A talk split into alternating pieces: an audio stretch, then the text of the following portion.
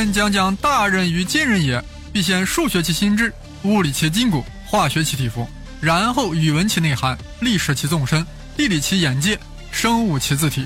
学好数理化，走遍全天下。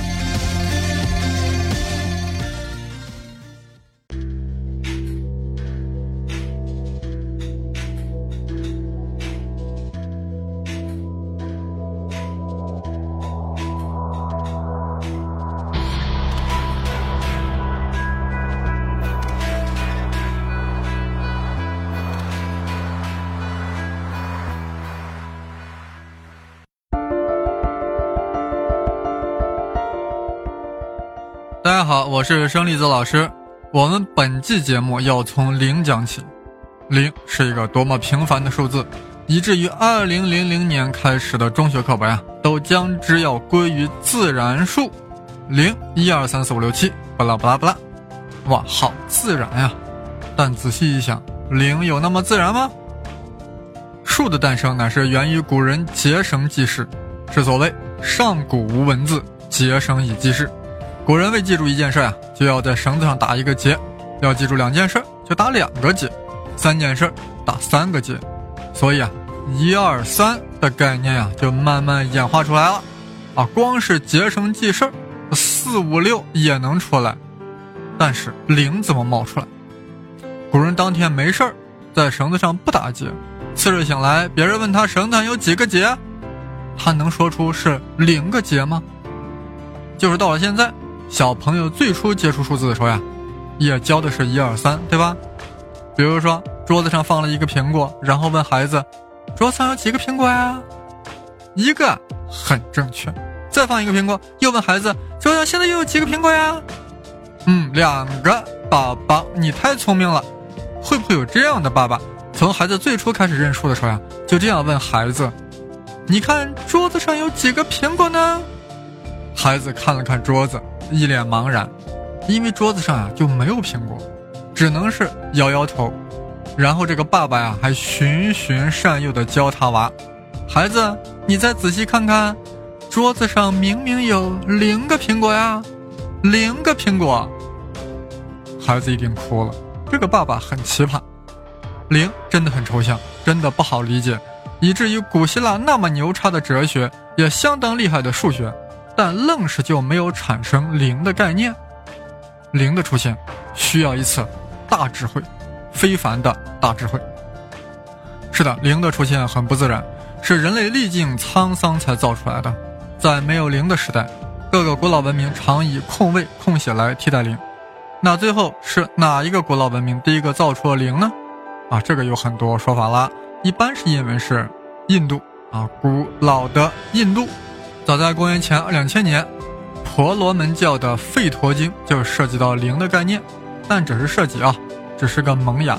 这个萌芽啊，又长了两千多年呀、啊，才初长成了零。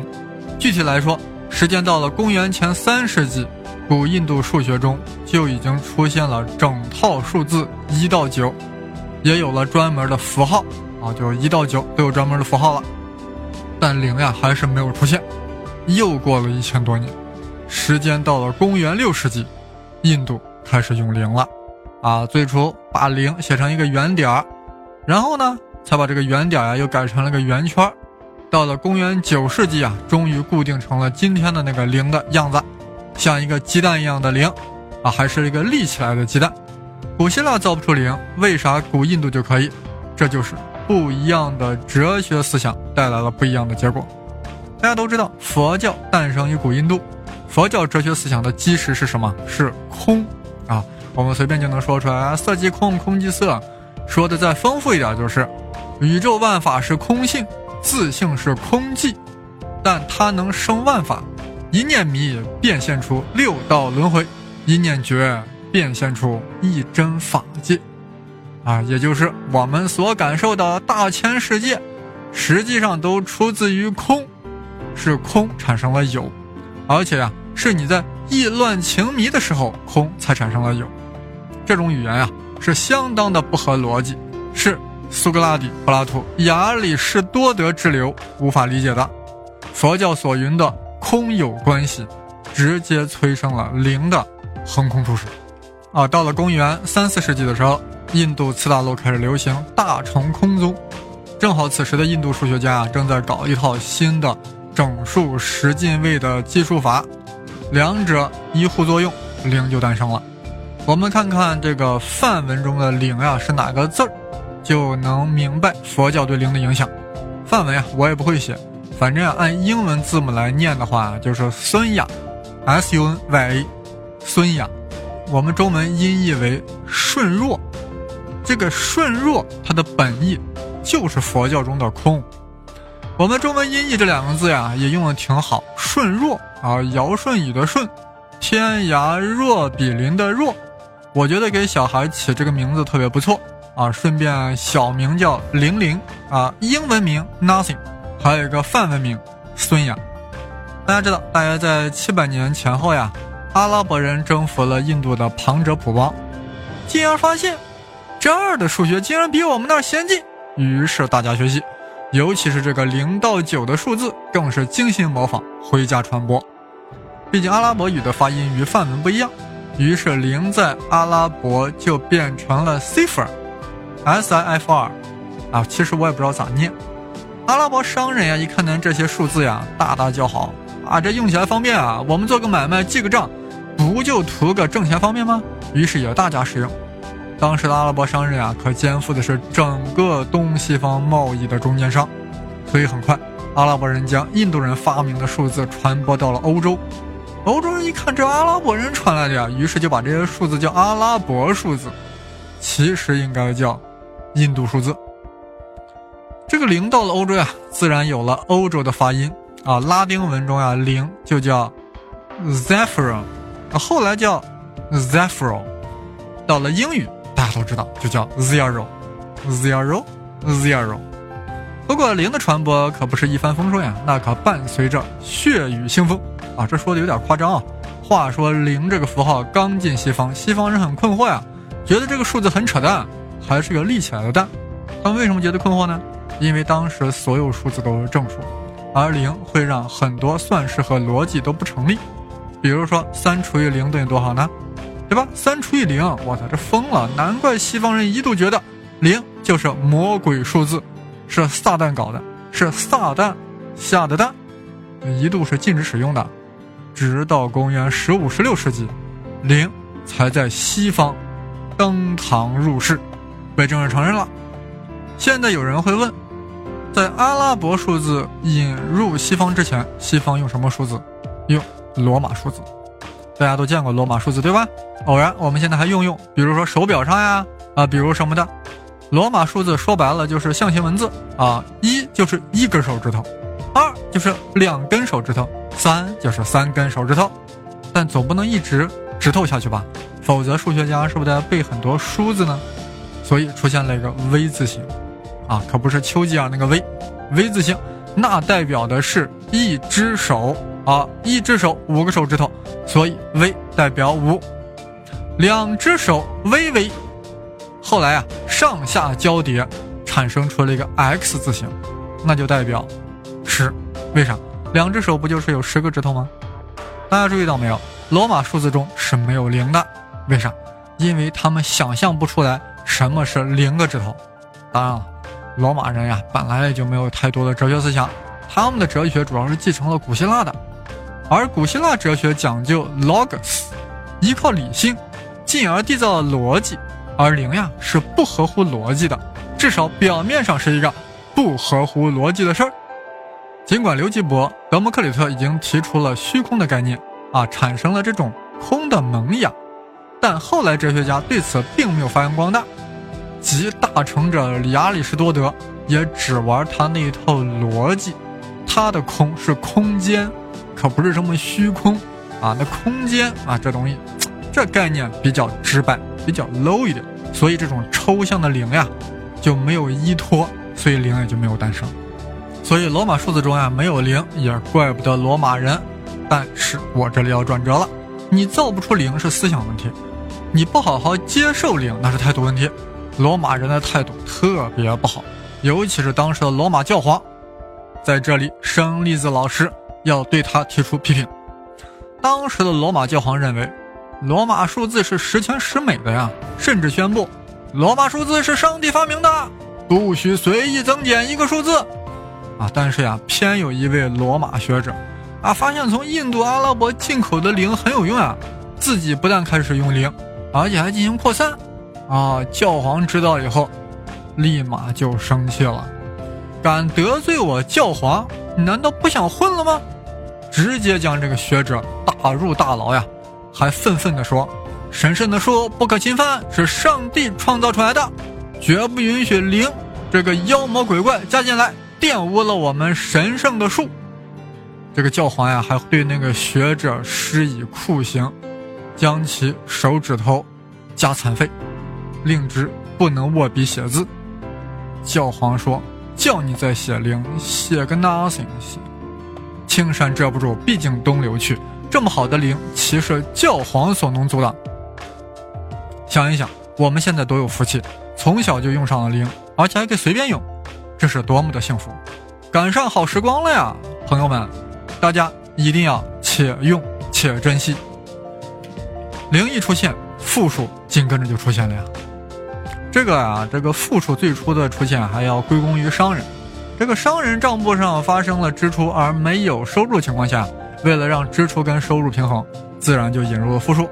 但数学家一开始是不承认负数的，连笛卡尔也认为，若方程中出现了负数根，将之称为假的根。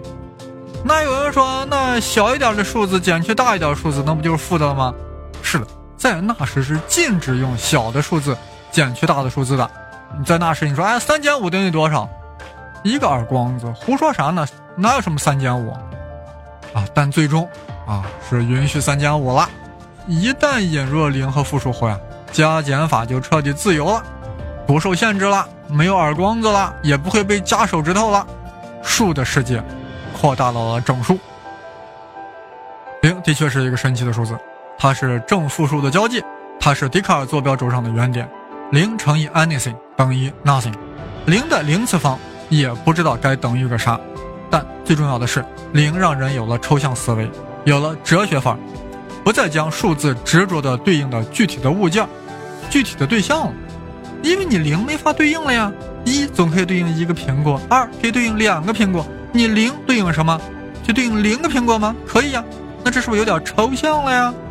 这就是数学的升华。数数学若没有如此升华，那数学还就真不是个啥。一旦升华，有如脱缰之野马，经常跑到了物理学的前面，解释宇宙的真谛啊。这一点啊，以后慢慢说。我们现在还是回到零。作为中国人，我们肯定关心零在中国是一个什么样的进程，什么样的命运。零呀、啊、在中国很早就诞生了，甚至比印度都早。早在战国时期，也就是在公元前三四世纪的时候，已经开始用小写的方框框来表示零啊，确切的说，表示数字的空位。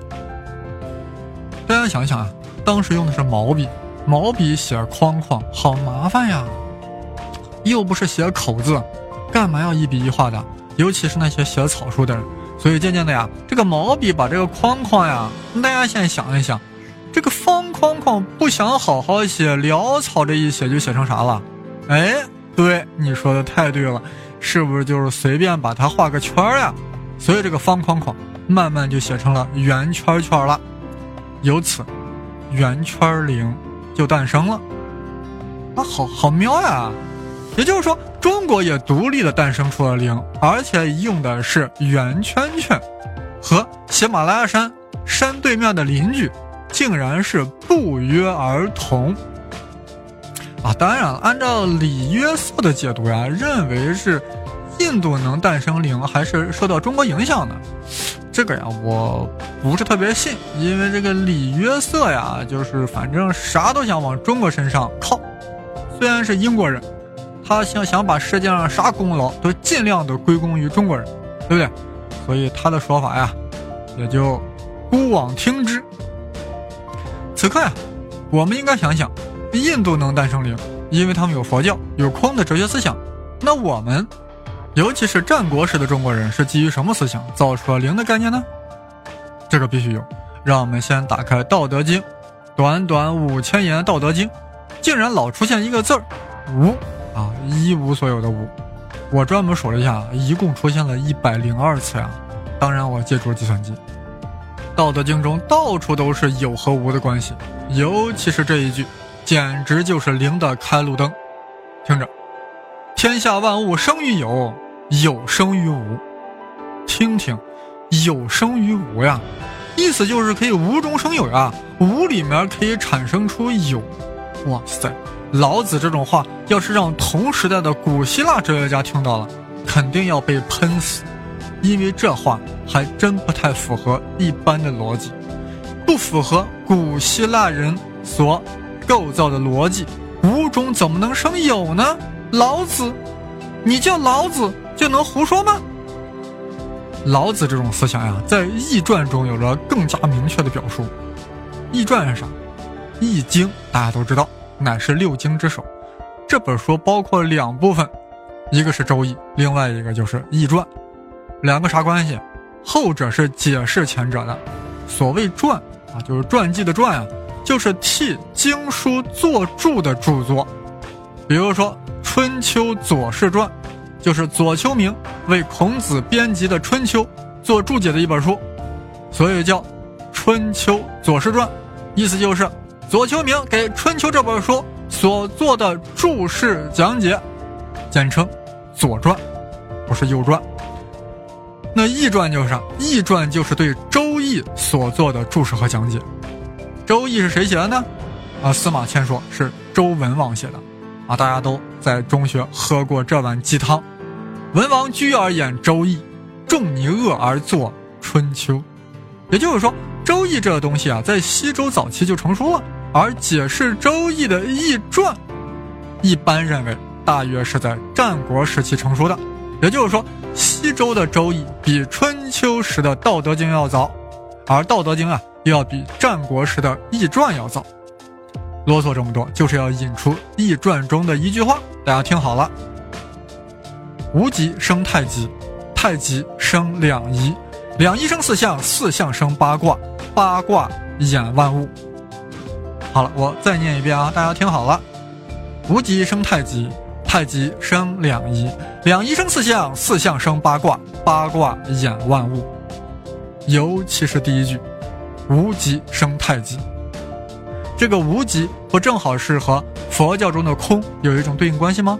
虽然两者的内涵不尽相同，但对于零的诞生起到类似作用。无极生太极，或者说无中生有。既然如此，数学能不安排一个表达无或者无极的符号吗？零就由此而应运而生了。说到这里，我在想，数学上固然可以说无中生有之类的话，反正与真实的物质世界不一定要有对应，但在真实的物理世界会出现老子所说的无中生有吗？近代物理给出了斩钉截铁的回答，会有的，非常会。老子的无无极，不就是对应物理中的真空吗？在牛顿的思想里，或者说在经典物理里，那真空那可是真正的空呀，绝对的空。但牛顿错了，真空不空。就仿佛佛教所说的空不异色，色不异空。自从量子理论诞生后啊，传统科学的宇宙观彻底被颠覆。在真空中呀、啊、时时刻刻都会产生正反虚粒子对。量子场论进而认为，所谓不存在真实粒子的真空，就是量子场处于基态啊，最基本最平静的状态。一旦这种基态被激发，真正的离子呀就会诞生。简而言之，离子来自真空的激发，而真空就是处于基态的离子。我们把真空一激发，就可以无中生有，因为无中本来就蕴含了有。关于这些深刻道理啊，我会在另外一个栏目 Page 七 胡先生中进行讲解，有兴趣的可以前往去听听。此刻呀、啊，我们回到零，回到这个东方智慧的结晶，有了零就有了复数，整数由此而完备。但人类光有整数就够了吗？下一期啊，我们会继续讲数的故事，数的传奇，数的残酷。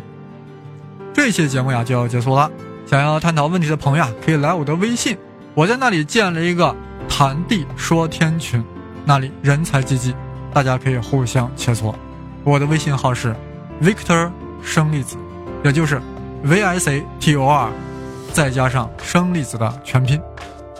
也可以加微博，我的新浪微博就是生粒子啊，当然是带竹字头的生，毛粒子的粒子。